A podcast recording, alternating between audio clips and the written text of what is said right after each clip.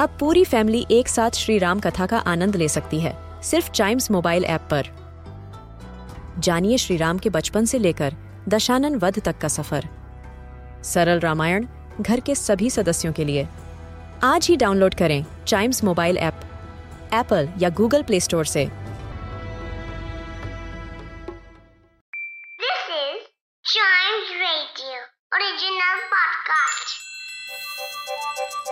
हर दिन की एक कहानी होती है।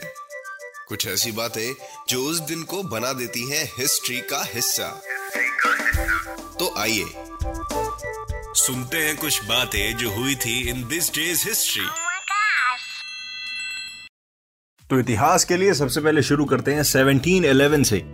आज ही के दिन एक ओपेरा प्रीमियर किया गया था। ओपेरा लिखा था जॉर्ज फ्रेडरिक हैंडल ने और ओपेरा का नाम था रेनाल्डो। और ये लंदन स्टेज के लिए लिखा गया था। ओपेरा क्या होती है? ये एक थिएटर वाली फॉर्म होती है, जिसके अंदर म्यूज़िक भी होता है। लेकिन आप इसको म्यूजिकल थिएटर नहीं कहते।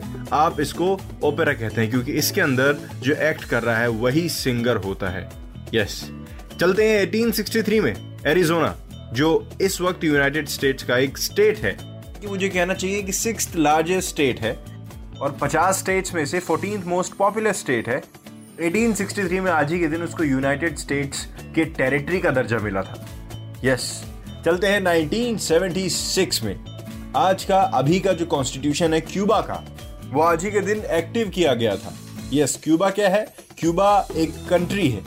जिसमें आइलैंड्स ऑफ़ क्यूबा सुना है ना आपने? वो क्यूबा में ही है एग्जैक्टली exactly, वो क्यूबा के अंदर ही है। बढ़ते हैं आगे 1980 में।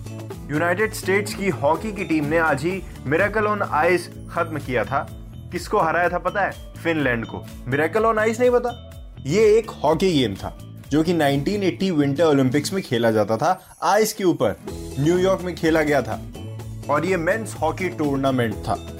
इसी के साथ खत्म होता है हमारा दिस डेज़ हिस्ट्री का ये वाला एपिसोड इसके अगले एपिसोड का तो वेट करिए, ही करिए, क्योंकि हर दिन का एक इतिहास होता है। और अगले दिन का इतिहास भी मैं आपको बताऊँगा उसके लिए अगले एपिसोड का, जैसे मैंने कहा, इंतज़ार करिए। और साथ ही साथ चाइम्स रेडियो के और भी पॉडकास्ट सुनिए, ज़रूर सुनिए।